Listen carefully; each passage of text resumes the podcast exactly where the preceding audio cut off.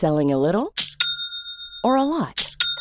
Shopify helps you do your thing however you cha-ching. Shopify is the global commerce platform that helps you sell at every stage of your business. From the launch your online shop stage to the first real life store stage, all the way to the did we just hit a million orders stage. Shopify is there to help you grow. Shopify helps you turn browsers into buyers with the internet's best converting checkout.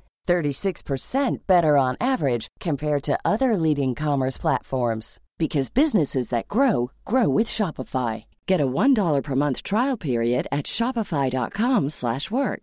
shopify.com/work. Normally, being a little extra might be a bit much, but not when it comes to healthcare. That's why United Healthcare's Health Protector Guard fixed indemnity insurance plans, underwritten by Golden Rule Insurance Company, supplement your primary plan so you manage out-of-pocket costs. Learn more at uh1.com. Quality sleep is essential for boosting energy, recovery, and well-being. So, take your sleep to the next level with Sleep Number. With a Sleep Number smart bed, you can individualize your comfort level and enjoy a better sleep night after night. JD Power ranks Sleep Number number 1 in customer satisfaction with mattresses purchased in-store. And now the Queen Sleep Number C4 smart bed is only $1,599, a saving of $300 only for a limited time.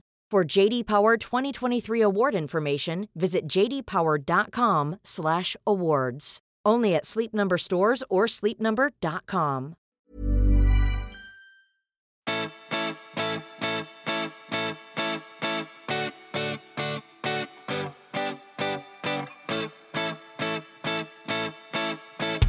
Welcome to the House of Pod, a show where we pull back the curtain on the world of medicine, we answer questions about your health, and we interview great guests.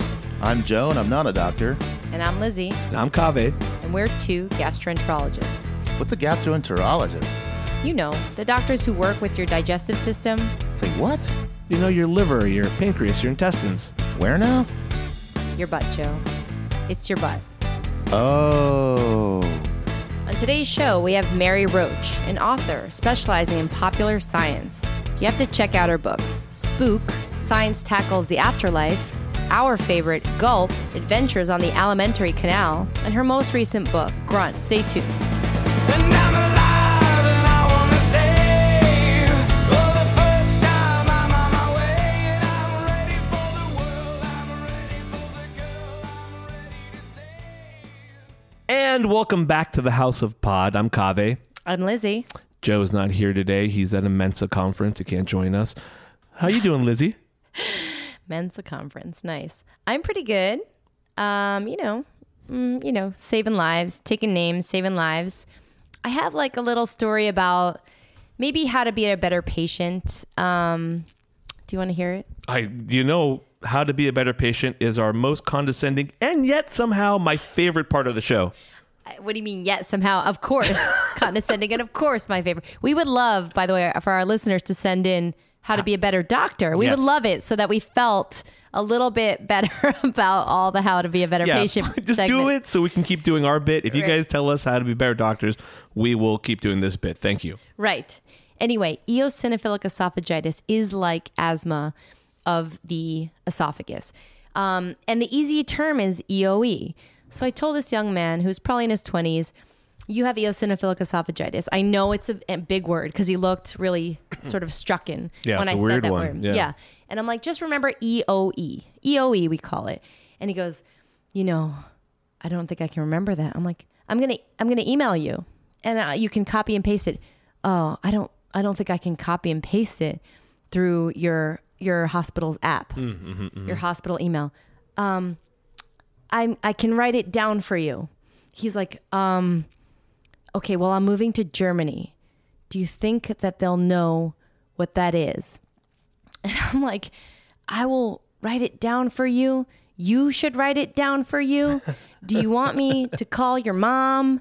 Like, I don't understand why you're making this so difficult for me. How, how old is he? He's like 25, you know. Uh, so you're kind of at that age where this should be like, he's got to manage this on his own. And then I was like, and then you know, he was a little bit silly, so I knew I could say this to him. I was like, "Have you have you seen the movie Memento?" and he's like, Yeah, "I'm like, you can tattoo EOE onto your arm or something. like, I don't know your politics or your religion. try to tattoo it. Like he just every step of the way that I was trying to explain how to remember this really cumbersome word. And I understand that patience. I don't expect him to explain it to me or to know what it meant, but he seemed like he was lost in this world of Yeah. now I'm moving and I have no idea how to manage this. You're abandoning me. I'm like, you're moving to Germany. Wait, he didn't say you were abandoning him. No, he? but, he gave me that feeling like I could. There was nothing I could do or educate him or write for him. Yeah. that would help him empower himself to seek Right, medical care right. if he left my services. Yeah, yeah, yeah. It was a big shock for him. So how would he be better? How could he be better patient? Get a tattoo. that the moral of this story. Get it? That's- anyway, so that you know, I don't know how he could be a better patient. I'm just saying um, to sort of ex- in the moment, he just sounded really um, like he not wanted to fight, but every single idea I had for him Yeah. to absorb the information was Met with some resistance. Yeah, Yeah, he- no, no, I- every step of the way. I, I will say this is an interesting phenomenon, like um, where sometimes you'll have a patient, and this is this is on us. This is like our weird, our weirdsies about it, like our weird interpretation of it. But like when you have like a patient and you feel like you're trying to help them, but it feels like they're resisting you at every step. Where they're like, mm-hmm. you're like, well, here's what you need to do. You need to increase A in your diet. Oh, I can't do A because of this. Mm-hmm. Okay. Well, then you need to try this medicine B. Well, B won't work for me for this reason, that reason. Okay. Mm-hmm. Well, then we got to go to C. And and there seems to be at every step something. Now, right. very rarely is that because the patient is actively trying to it's, it's never that the patient's actively trying to sabotage their own health Right. but it can certainly be frustrating to the doctor as well i mean that's something that doctors have to to to deal with sometimes and learn how to deal with and know it's not the patient trying to sabotage their own care but it certainly can feel like it sometimes Right. And it's it's obviously an expression of frustration. You know, the patients sometimes will come to you. You'll be the fourth, eighth, tenth person they've seen, and they're like, "Well, I've tried all that. I've tried all that. I've tried." Yeah. You know, they don't want to start over, but it's your job to understand where they've been, even if everything is in the chart. They're like, "Look at my chart. Look at my chart." You really you need to hear the patient's perspective. You know, like because not everything is communicated. It's just like, you know, people in an office, law firm, business, whatever, people don't communicate the same way. And people don't communicate effectively all the time. So that's the same way with doctors. I see my colleagues' notes, and probably 80% of the time I understand what's going on, but sometimes I don't. Yeah. you know, it's not the handwriting because it's all computerized now. It's just a way to communicate. If you list 40 things that you discussed, I don't know what you as a physician actually think. Right You know, if you say discuss this with patient, discuss this with discuss risks and benefits, risks and benefits. We discuss this or this or this. Or this. I don't actually know what you, as a doctor, think. Oh. I'd love to know your summary and as, thoughts. And, and just a shout out to every doctor who writes a note where they actually speak in their own voice. Mm-hmm. And you don't see this in younger doctors, but older doctors, older than us, you see this a lot. And I love it. Well, they'll speak like they're actually talking, where they're like, it is my belief that this patient is suffering from blank, from this and this and this. I feel like this is likely what's happening. And and younger doctors, they don't do that. And that's probably also why note writing and the and the act of getting like all your charting done is so painful for younger doctors Right. because you have to write in this very formal language and you have to write in this way that is not your own natural voice. My friend Allison would have a colleague a few years ago who, instead of writing low salt diet or avoid sodium or whatever, would just write eat less Fritos.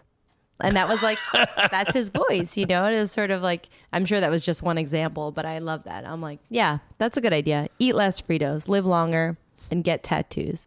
Our next guest is one of my favorite authors of all time. I'm very excited to have her on. Her name is Mary Roach. She's written books about the GI system, Gulp.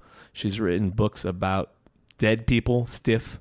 She's written books about the afterlife, Spook. Her newest book, uh, or her latest, I should say, is uh, Grunt, and it's about soldiers and the science of uh, being a soldier and going to war. So stay tuned. It's a great interview.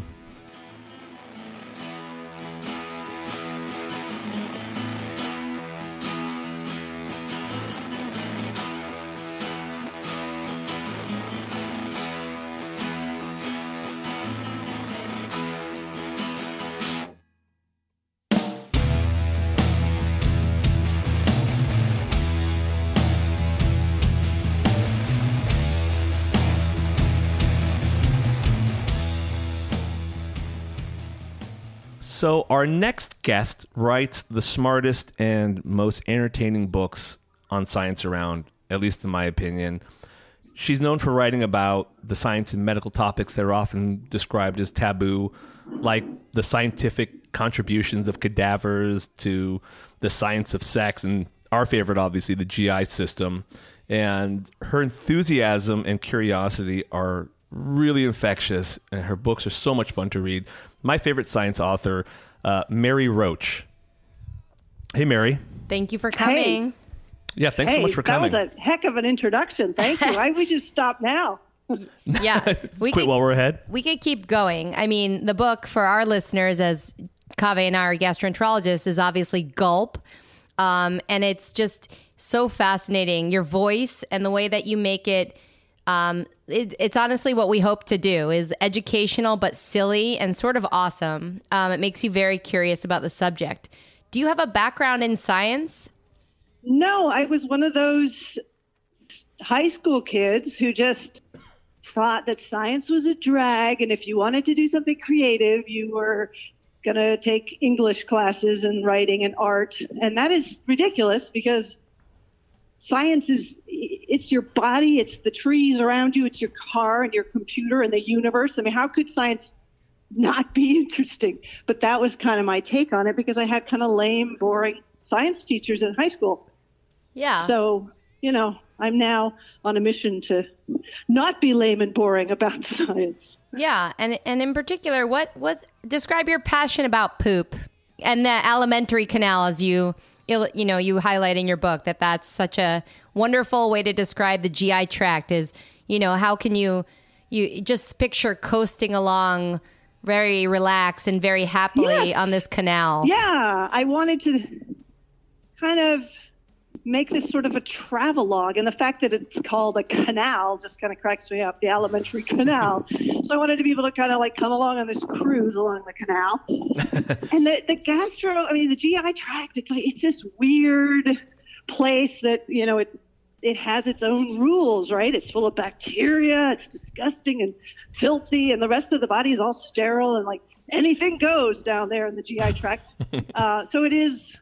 Um, it's a very Mary Roachable place, you know. It's Did you say roachable? Bacteria and shit and acid. And Is it, did know, you say roachable? Like alley. the like the roachiverse? Is that like what is that what we're referring to all your books as? They're like they're roachables. they're roachable. Yeah, they're roachable topics. That's they very are. good. They, I, I, I, that, you know, I know them when I see them, and, and uh, So the alimentary canal is definitely, definitely a roachable place. so speaking of roachable places, you, I mentioned that people have described the topics you cover as taboo. I mean, obviously, I, don't really feel that they're taboo in any way, and, and you don't either. But there are subjects that a lot of people um, don't talk about much in polite company, like dead people and sex and and the GI tract. And in your later book, your latest book, uh, soldiers and what they have to go through physically. Um, so, what responses to your writing have been the most surprising, both either positive or negative? What responses to these topics have surprised you? Uh, there have been books of mine where I was nervous that I would offend people, not just by the taboo nature of, say, dead bodies or shit or farts. Um, sorry, flatus. Thank- oh, I- thank you, thank you. I was kind of, you know, I thought, is this like combination of, you know, humor, saying cadavers, is that um, offensive? Is it off putting? And what surprised me is that I got a lot of responses from people who appreciated a little bit of humor in a world where people are they're uncomfortable they're uncomfortable with death they're uncomfortable with sex they're uncomfortable Right. with their own guts um, and the things that are in them. And when you give people permission to laugh and be straightforward i think they really respond to that. And i didn't see that coming. It could easily have gone the other way. People could have just thought this is a an immature you know sixth grader take on all of these topics which in some ways it is. Sure. but um, I, there was a people embraced these things in a way that I didn't expect, and I think um, I think people want permission to talk about things that are taboo. You know, it's it, they want to kind of diffuse that tension. You're Yeah. And you're right. You know, so many people write about sex and the body and anatomy and science, and very few people write about like poop and digestion. Um, and I thought that, again, was a wonderful approach to that. And and I do also appreciate that you are letting our listeners know that flatus is the fancy word for fart and eructation, if you don't know, is the fancy word for burping. So a lot of people don't know that stuff. Um, what was your favorite part of writing Gulp? Was it like the research and the history? Was it learning about flavor and smell and the olfactory sense? Like what what part of it was sort of the most shocking or interesting or fun for you to to learn about?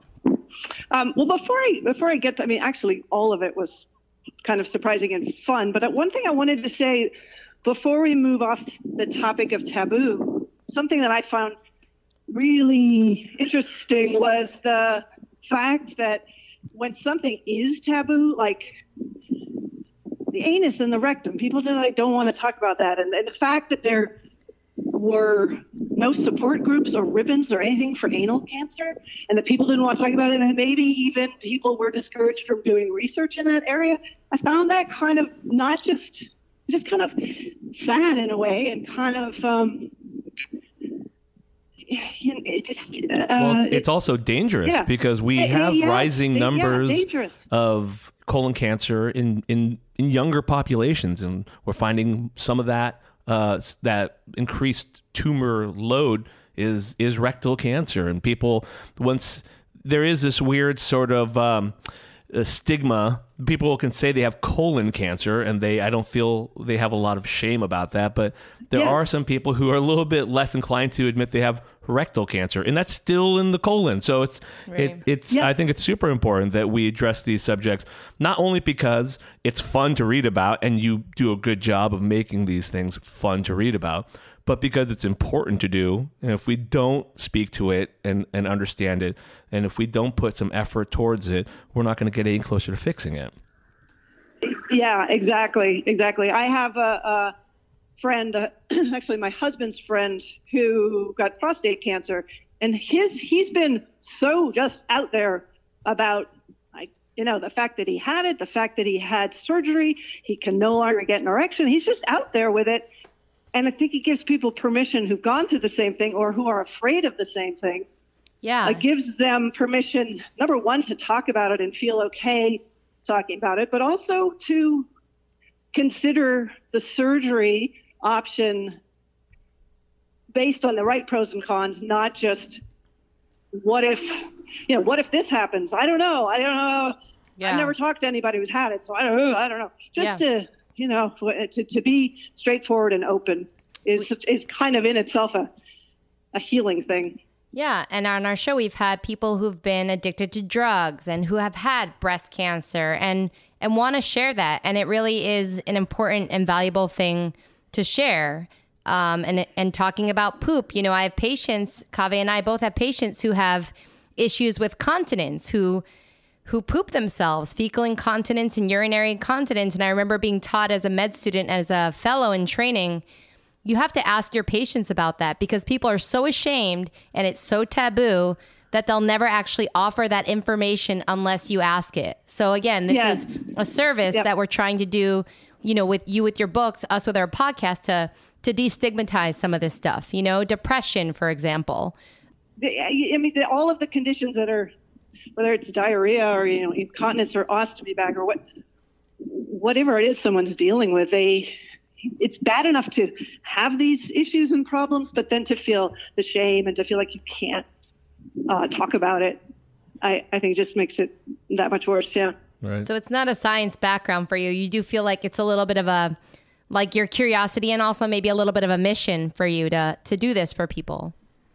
Yeah, it's you know, mostly it's me just following my curiosity and having fun and selling some books and maybe teaching people and entertaining them. But as I've gone along and there's been that kind of response to the books, um, you know, I wouldn't say it's a mission, but definitely it's been really gratifying to Yeah. get that response. Uh, sorry, I do want you to answer if, if it's easier, like um, a fun answer for you, like your your favorite part about gulp, like what you've learned that's like again shocking or fun or just um you know, uh, fascinating for you? Oh God, gulp. uh, You know the the time that I spent with um, that woman who basically does a kind of olfactory forensics. Yeah. She's a, she's able to. She's hired by the beer, sometimes the wine industry, to smell a batch, say of beer, and and to know by the specific things she's smelling what went wrong and where. Like she can go, oh, you've got sediment in your tanks, and that's why it smells like old diapers or whatever. There's forget what the nothing worse. That- but that that she, and she was actually she kind of spoke, not spoke, but smelled a different language, and and was able to, you know, by teaching herself in the same way that people who make wine learn with these kind of here's these specific compounds that have these individual smells. Now you can you learn those, and it's like learning the notes of a song Yeah. later on you can hear a symphony and pick out the different instruments the different notes whatever it is you can you have this almost supernatural ability that was fascinating to me because i used to think that when people talked about oh i'm getting melon and hints of cardboard i'd be like that's bullshit you're just making that up. Right. but in fact it was it's it's comes from this ex, from experience. I mean I, the olive oil people blew my mind. I tried out to be a, a professional. They had tryouts for olive oil tasting at this up in, in sonoma somewhere and i couldn't even tell if it was rancid. And other people were like well i'm getting grass and i'm also getting lemon and i'm getting i was like whoa you are? But it's just because they work they work But in that field and they they just in the same way a child absorbs a language just by hearing it they were able to um it just could read a smell that was so cool Yeah, and they could train themselves to some extent. But you have heard Yeah. of these studies, right? Uh, where they take like these wine sommeliers and they take these guys who consider themselves to be connoisseurs of wine and they present them two wines and they say, hey, this wine is a hundred bucks, this wine is like five bucks. Describe them and and rank them.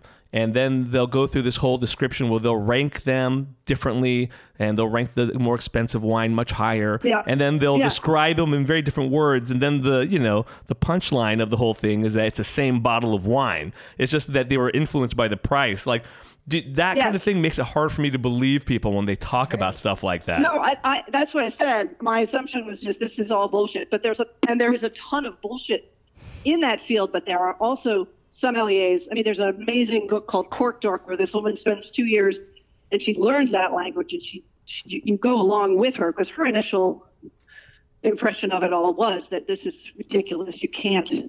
Yeah but then they're mostly gay being able to identify where this wine comes from possibly what vintage um, it wasn't so much rating it that's a highly subjective thing Right, right. and that's that's where there's no I see. objective Yeah. this wine is better than that wine Right, and that's right. what she got took a lot of shit for saying Yeah.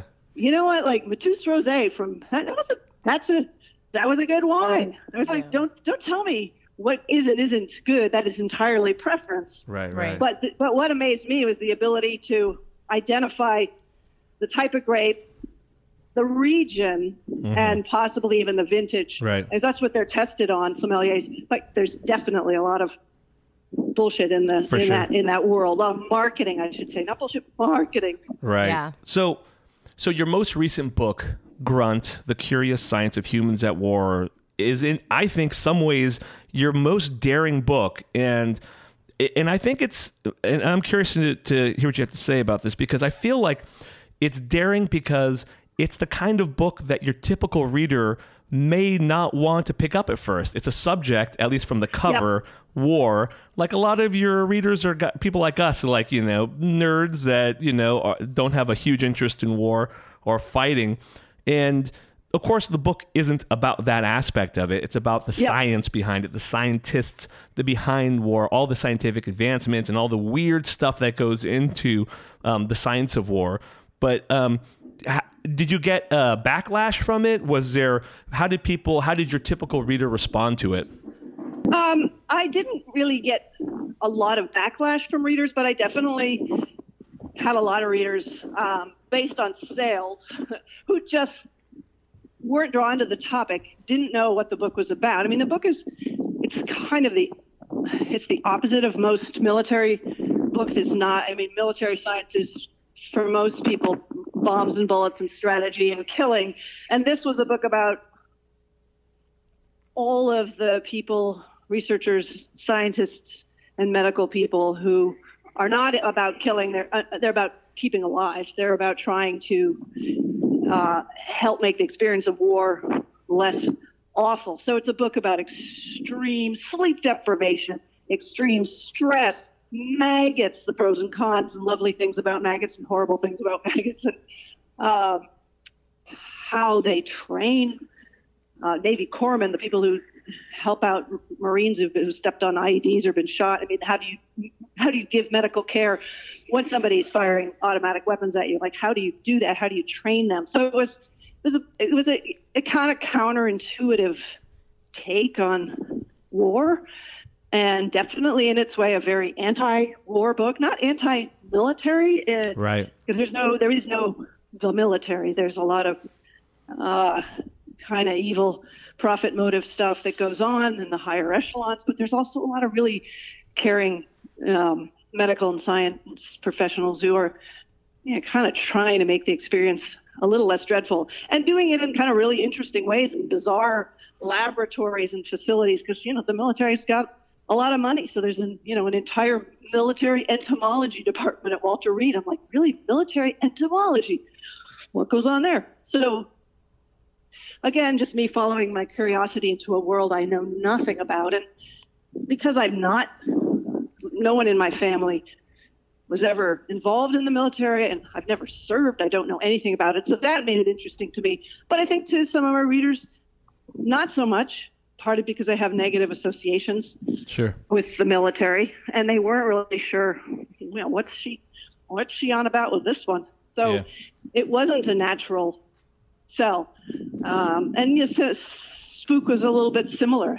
People thought that that was that I'd gone all new agey woo woo and was Right. writing a book about here's what the afterlife is like, you know. But in fact, it wasn't anything like that. But you know, you just look at a cover and you don't really know, and you think, nah, that's not a topic that grabs me. So, um, when we're in the office, Kaveh and I, when we're asking about poop, we use this Bristol stool scale. And Ah, a colleague, yes. and, and I'm sure you've heard of it, but a colleague of mine recently told me that the patient could not use photos um, as well as he would want to. They would not represent his poop. So he whipped out uh, clay so that he could sculpt his poop to convey exactly the issue that he was having with his poop on that day. He's he didn't think that pictures did it justice. His his particular de- uh, you know debilitating pooping. Okay, just like Well, so. yeah, there, yeah. There's only six different pictures, so if you're somewhere in between four Seven. and five, Wait, seven. Is there seven, right? There's seven. All right, there's seven. Uh, Kaveh is correct. I just did a quick Google search with my um my iPhone. I'm an expert, Mary. It we we are experts. I, Number it's seven. been a while. In It's poop. been a while. That's Although I know true. you know there are you I- get coffee mugs with the Bristol stool scale and all its That's right. Well, images, and I gave one to my sister-in-law, so I see that whenever I visit. Well, I was thinking if I were to give Mary Roach a gift, it might be like a clay, like a Play-Doh clay set. And then Kaveh and I were wondering, we were brainstorming questions to ask you. So based on like some of the nature of your writing, you must receive some very interesting, unique, strange gifts from people. So what is the Yes, strangest I do. gift you might have you recall? Well, I have uh, someone brought this to a, an event. It's a coprolite. It's a small, very, very, very old fossilized turd, and I don't know which prehistoric animal created that turd. Uh, but it's wonderful and, and just, uh, just you know, it's just it's always cool to have something that old, but just the added element that it's a, a turd is What it- right up my alley. So that is displayed proudly on our uh, bookshelf in the TV room. That is amazing. What is it called? A copper light? Coprolite, yes, exactly. that's awesome. It's just a little brown, rock hard turd. If you shit that, it would be a really bad song. Nobody has There's ever no- given me a turd. That Yet. is way off the Bristol stool scale. There is no moisture in that sucker. Number number seven. I think that would be number seven. No, it'd be negative. Yeah, that would be it'd be negative one. Negative one. Oh, Yeah. sorry. Yes, the pellets are the low numbers. Yeah. Sorry. yes, minus a thousand. That's Yeah, right. my Someone bad. else, and this is, I love this one. Um, I was doing a talk in Syracuse, and the man interviewing me was actually not a gastroenterologist. He was, I think, a, uh, an imaging person, a radiologist. Uh, uh, and he gave me um, a 3D printed, red plastic 3D printed rectum on a little platform. And I don't Oh, know wow. whose rectum it is because it's made from somebody's. Is it a CT scan that they make? They take the, you know, they, they, they take that and they feed it into this printer, and this printer create. And I use it as a, a pencil cup. Oh, I like th- I like that he didn't tell you whose rectum it was when clearly it was his own rectum. He was like walking kind of funny when he walked up to you. He was like, "I got you something special." Ooh. He didn't take his own rectum and give it to her. It was a 3D I know, but he, image. he clearly made like a cast of it, like Right. you know, or he, he had some enema or something in order which to do that, and then he made like an X-ray of it. Sure, he yeah. filled it with like something that Yeah. was something he could X-ray, and then made a, a, a, a an image of it. Mary, if you could send us his information, that'd be fantastic. I want to get Kaveh a special gift for his next birthday. and it's just the best color. It's like a bright red, like very inflamed. looking. Wow. You, you would not want that to be your No, rectum. I don't want to see that. So you know, you speaking of which, you shine a light on a lot of subjects that a lot of Shine the light Well, where? there's not a lot of light, and you shine a light on a lot of the unsung heroes of science and medicine. That's something I really love about your books, and I feel like your reporting gets to these people more than the typical journalist questions do. Even people Yeah. who have journalists with like a science more of a science background than you. So what's your secret in doing that? Is it just hanging out with them for longer? Is it more questions? Is it getting them drunk? What do you do to to make Sometimes that connection? it's getting them drunk. In Do the you- case of some um, Russian cosmonauts, it was very easy because they made that suggestion at 10 in the morning to break out the whiskey. Sure. Um, so some they actually didn't require whiskey to kind of spill the beans and talk about sex and space and everything else. But the um, the answer is we, it's all of those things. Definitely spending more than an hour, you know, sticking around, making an absolute pest of yourself for an afternoon, for two days, sometimes a whole week. you know, um, I just feel like the longer you, up to a point, you don't want people to start to resent you and hate you. right Um, yeah, there's only so much of somebody's time you want to take up, but definitely I s- try to stay at least uh, overnight, more than a day. Because people start out telling you what they think you want to know. They want to show you a PowerPoint that sums up what they do or what they've done or what they think might be important to you. And they can't know what I'm after. What, you, what you're looking for is probably Yeah. not on a PowerPoint. I can't imagine you've dgot a lot of book points from PowerPoints. not on a PowerPoint. I have a zero tolerance policy for PowerPoint. I mean, Nice. it's Power, PowerPoint's fine. If, uh, if somebody sends it to me ahead of time, I, it's a good way to kind of get an overview Mm-hmm. of, of their work and some of the issues. But I don't know what the best questions are until I get there and I, we just start talking. And, and part of what I love about meeting with these people is the incredible passion and enthusiasm that they bring to, say, saliva or the sensitivity of the molars and how they can feel a grain of sand when you're eating salad and it's so amazing. And they're, they're so swept away with this respect and admiration for these little bits and pieces of the body. And that is something i love and that never comes through in a journal paper or in most news articles about their work um, that kind of like you said, they're, these are these unsung heroes. They're working in obscurity and often doing things that are really important and, at the very least, fascinating. And so it's such a joy and an honor to spend time with them and kind of absorb some of their passion for the human body and because it's a miraculous thing, you know, Yeah. and, and we Yeah. take it for granted. Yeah. And our guts, we never even see them. They're in there doing their thing. I mean, in my case, I Yeah. had a colonoscopy without anesthe- anesthetic, so That's right. I You did talked. My, you talked about that in my your book colon. Gulp. You talked Yeah. no anesthesia. How did that go for you? ah, that was very painful. Okay, that's good. Yeah, that kind of sucked. Is that the honest? That was, um, yeah, I very quickly stopped looking at the screen and it was just going like, ah! but it only really hurts when they go around the corners, you know? It's Right, like, sure. it'd be like, it'd be fine, and then there'd be a kink or something. They had to kind of push it through, and of course, the stretch receptors, right. they're stretching it out and it hurt. That's right. Kaveh And and I, continued. Kaveh and I have a pact. We're gonna do one another's colonoscopies, and we're At the both same time. At the same time, without anesthesia or sedation at all.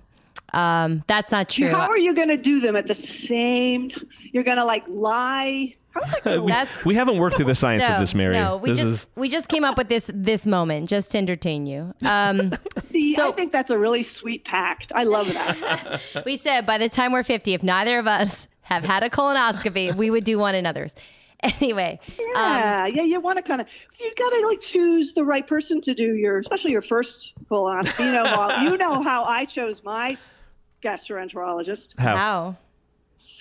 by his name. His name was and is Dr. Turdiman. Oh, yes, we know him. Yes, Turdiman, you sure, know? sure. Yeah. Yeah, yeah, Yeah, yeah. He he asked has for that very- one. Yeah, he, He did. sure did. Yeah, he, He had sure to become Uh, a gastroenterologist with that name. We all we all agree on that. Um, So you mentioned before that you are also a fan of Dr. Jennifer Gunter, who we had on our show, who is just again a no nonsense, cut cut the bullshit kind of doctor. She's OB-GYN and she's very public about her distaste for sort of quackery. Um, and we specifically have discussed, you know, Goop, um, Goop.com with her. And we're not trying to promote it at all. We are trying to promote Jennifer Gunter in any way we can. So, do you think that there is like this growing culture of pseudoscience and this disconnect between science and the public? Do you feel like that's something that you have um, witnessed as a journalist, as a writer, um, just as a curious person, or in your personal life? Is that something that is important to you to sort of dispel? Yes, and I think that in the past few years, um, particularly the Trump era, there's been this disturbing tendency to not only not read about or not listen to science, but to just reflexively cast aspersions, dismiss it, um, accept any bullshit you read on the internet um, or on the back of a package. This this lack of kind of informed critical thought just is kind of it, it's very upsetting to me. Yeah. Uh, I feel like we've gone so far backward. Um, So you do feel like it's getting worse then. It's not Yes. just our imaginations. It's not just that, oh, the public has always had this sort of distrust of science. And it's not that there's always been quackery, but it's always been our gut feeling that things are getting a little bit worse. And, and does that seem to actually be bearing out in your sort of research? Oh, very much so. Very much so. And you see, I mean, there, uh, particularly uh, in in the younger generation, there's, um, you, know, there, you see doctors appealing to that crowd by offering, at the same time they're offering more standard medical practices, they're also offering alternative. I mean, they- their advertising um, includes alternative medicine and insurance companies covering some alternative medicine. And I don't mean to, I mean, I, I'm a big believer in the power of the placebo effect. And if something is working for someone and it's a fairly minor complaint and they seem to be finding relief, who am I to say that's bullshit? It's not. It's not really working for you. I, you know, I don't want to be that person. But but by the same token, when people when it shifts into a rejection Right. of traditional medical practice and a rejection of all this amazing and expensive and really well done research and the progress that's been made in so many fields Right. that's it's just it's depressing and it's dangerous I, I agree Yeah. completely. I, you know, you, just like you're saying, most of these things don't have that much risk to the patient, although some certainly do. We've talked about those in the past. A lot of these alternative therapies can be risky. But even the ones that aren't, the real fundamental problem is they make everyone question a reality. They're like, well, you know, who knows? You have your truth, we have our truth, we have alternative facts. You know, in reality, Yes. no, there is a science, and and science may not be perfect, but at least there is some there there's something there to work with. There's a framework in which to work with that we that we put a little faith in, and we have to test. And even if science doesn't have the answer and this alternative therapy, let's say, or this pseudoscience thing has an option that people feel like they have none, there's also a huge cost that I don't think is, um, you know, discussed that much. I'll tell patients, you know, yes, you can do that. I don't think it's going to hurt you, but I, I don't think it's worth your money or your time. Yes. You know, and I don't think people are that honest with stuff like that because they are taking advantage of um uh like a population that's sort of needy or in need and Yes. clearly has resources. And it's just there is a manipulation and a marketing factor. um, there's a practice that goes on now, uh, and as far as I know, there's no accepted evidence that it helps. And I may be wrong about that because I'm not following it that closely, but there's this trend toward injections of stem cells or Sure. red blood cells, Right, right, right. components of the blood that are then your own blood that are then injected into your knee or your shoulder places that are hard to treat with conventional medicine, hard to get results, and really expensive and not covered by insurance. Right, right. And people are lining up for this treatment, and doctors, some doctors are, and this is. Uh, this is MDs. This is not like the person at the gym who wants to give you a high colonic. These are these are MDs who Right. see, uh, I guess, a market and a um, a way to make a lot of money off of it. And ah, yeah, it's just it's like, wait a minute, do we know that this A works, B isn't harmful? Right. Right. No, it's a, it's great. It's a great point. I mean, doctors were a part of this process. We're part of this problem too, and you know, we see like for Goop, for example, there's doctors who back her. You know, there are doctors who are part of this process.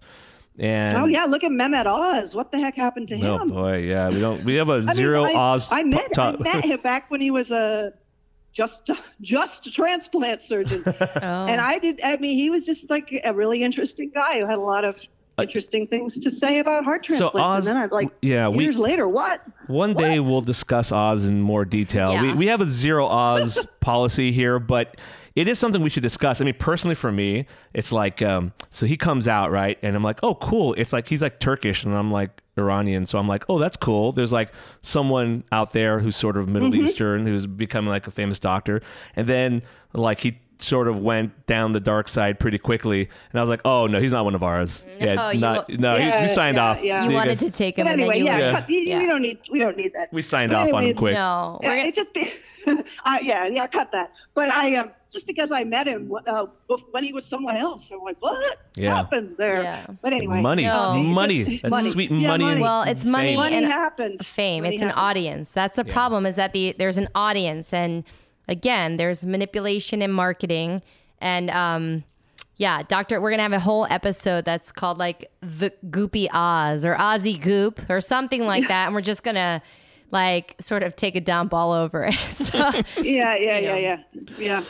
Well, Um, but yeah, and then you know the whole you know CBD creams. The just is there anything that this can't cure? Apparently not. oh my god, that's your next book. Is Oh. got to be the CBD marijuana thing. Like that is my request to you. Please spend the next year to eight year, of your I- life. Yeah, how many years does it take, by the way, to, to write one of these books? Oh, uh, two. Th- I spend it from two to three Wow. years on a topic. I've gotten slower over time. I don't know why. Well, it's age catches up to us all. But Yeah, what, exactly. What's what's coming next? Can you tell us? Oh, I can't even talk about it. It's an, it's not a human body. I kind of, I, I you know, I've sort of used up the roachable Parts of the body? of the body. I, you know, I've covered sex and I've covered the gut and I have covered human bodies in space and in combat and yeah. dead bodies. Yeah, yeah, yeah, sure. And um, I, I thought about skin, but you know, I don't. And then it becomes like just kind of a horrible atlas of gross things growing up right, on and, you. and that's the kind of And, thing uh, that you just have to show. That's like Show it doesn't skin. Yes. work as well in written word as it does like in a picture. I think um, body deformities would be a good one because I have a distorted pinky that um, Kaveh is repulsed by, She has and a I think hideously it's and I think it's pinky. it's just part of me. Um, that should be removed. yes, But um, all right, so we, you, don't tell us. We will just wait to see what it is. All We're very excited. Um, I gotta tell you, uh, uh, you probably gathered, and I'm sure the listener has at this point. I'm a big fan. Uh, your books are so much fun to read. They really help kindle enthusiasm, not just for the layperson in science, but for doctors too. I'm a GI doctor, and your book Gulp I thought was so much fun to read, and there was little tidbits in there that I learned as well. There's a lot of fun stuff from just like easy reading kind of stuff to like really Yeah. thoughtful stuff. I mean, it really runs the gambit. So, um, Oh, thank you so much. Coming from you, that is you guys, that is huge and meaningful praise, and I thank you. I'm a, I'm a fan too. I yeah, but she promise. meant mostly me. She meant yeah, mostly me. No, Um, Kaveh's just louder. But thank you so Smarter. much Settle for your down, time. two. We really appreciate you coming on and giving us your time. We really look forward to what's coming next. Thank you so much, and let's do this again another time. totally. Thank you, Mary. All right, thank you so much, you guys. The opinions on this podcast are broadcasted for educational and informational purposes only and do not represent the opinions of our employers. These opinions are not intended as a diagnosis, treatment, or as a substitute for professional medical advice, diagnosis, or treatment. Please consult a local physician or other healthcare professional for your specific healthcare and or medical needs or concerns. All antidotes and patient related details have been changed with respect to date, sex, and certain details so that patient identification is not possible.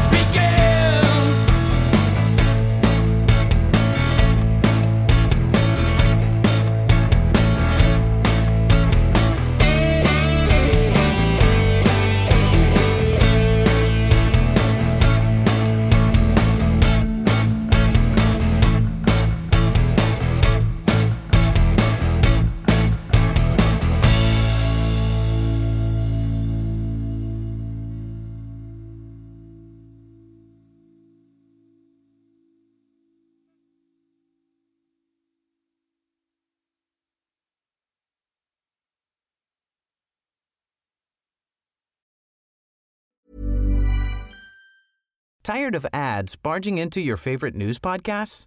Good news. Ad-free listening is available on Amazon Music for all the music plus top podcasts included with your Prime membership. Stay up to date on everything newsworthy by downloading the Amazon Music app for free or go to amazon.com slash news ad free. That's amazon.com slash news ad free to catch up on the latest episodes without the ads.